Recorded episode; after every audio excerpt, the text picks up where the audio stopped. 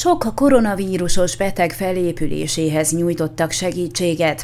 Az adományokból vásárolt oxigénkoncentrátorgépekkel a Samaritánus mentőszolgálat önkéntesei immár 120 koronavírusos marosvásárhelyének segítettek, hogy otthonában gyógyulhasson. A munkájukról az adományozási és segítségkérési lehetőségekről tájékoztattak. Tíz önkéntes fiatal tevékenykedik a Marosvásárhelyi Samaritánus mentőszolgálatnál, közülük három egészségügyi asszisztens és egy orvos. Az elmúlt nehéz, járványterhes időszakban is naponta betegeket szállítottak, koronavírus teszteket végeztek, és legutóbbi projektjük az oxigént Marosvásárhelynek révén emberéleteket mentettek. A mentőszolgálat vezetője Varga Zsigmond elmondta, az egyik marosvásárhelyi orvos koronavírus fertőzése kapcsán merült fel annak szükségessége, hogy a beteg otthonában is oxigénkoncentrátor berendezést lehessen biztosítani. Nem volt hely, ahová beutalni a szóban forgó orvost, és egyre gyengébbnek érezte magát otthon.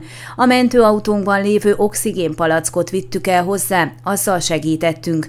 Amikor kiderült, hogy ez egy járható út, az otthon használt oxigén gyorsan tud segíteni a légzési nehézségekkel küzdő pácienseken, akkor első körben a mentőautókban lévő oxigént adtuk oda a betegeknek, majd felmerült az oxigénkoncentrátorok megvásárlásának ötlete. A Marosszéki Közösségi Alapítvány gyűjtötte erre az adományt, ők vásárolták meg a szükséges eszközöket, mi pedig a házi orvosok javaslatára vittük, visszük ki az otthon gyógyuló koronavírusos betegeknek, sorolta Varga Zsigmond. Megtudtuk, hogy az elmúlt hetekben 120 marosvásárhelyinek adták kölcsön díjmentesen az oxigénkoncentrátorokat, de besegítettek, ha vérvizsgálatra vagy röntgenre kellett szállítani a koronavírusos betegeket. A mentőszolgálat kidolgozott egy kérdőívet is, amelyel a házi orvosok pontosabban fel tudják mérni az oxigén szaturációt, a vérnyomást, esetleg a vérvizsgálat eredményeit is figyelembe veszik, hogy pontosan megállapítsák, milyen állapotban van a beteg.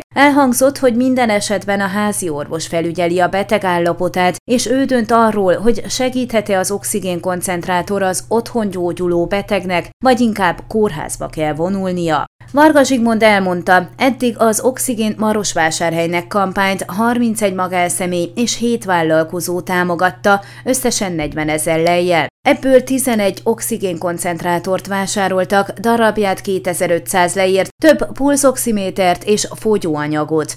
Meghatódva mesélte el a 82 éves Endre bácsi esetét, aki felhívta a mentőszolgálatot és megkérdezte, hogy mennyibe kerül egy oxigénkoncentrátor. Amikor elmondták, hogy nekik nincs eladó, ők is csak orvosi ajánlásra biztosítanak ingyen ilyet, akkor a férfi elmondta, hogy ő szeretne egyet kifizetni adományként. Meg is tette, így segítve azokon, akik nehéz helyzetbe kerülnek, és otthonaikban szeretnének gyógyulni. Az önkéntesektől megtudtuk, hogy volt olyan esetük, amikor az édesapát koronavírus fertőzés miatt elveszítő személy kérte segítségüket, mert ő is beteg volt, de félt kórházba menni. Tudtak segíteni, és karácsonykor üzenetben köszönte meg, hogy megmentették az életét. Varga Zsigmond azt is elmondta, bár nem tudni, hogy meddig tart a járvány, de az adományokból vásárolt eszközöket ezután is lehet használni, kölcsön tudják adni légzési nehézséggel küzdő személyek embereknek. Ön a Székelyhon aktuális podcastjét hallgatta. Amennyiben nem akar lemaradni a régió életéről a jövőben sem, akkor iratkozzon fel a csatornára, vagy keresse podcast műsorainkat a székelyhon.pro portálon.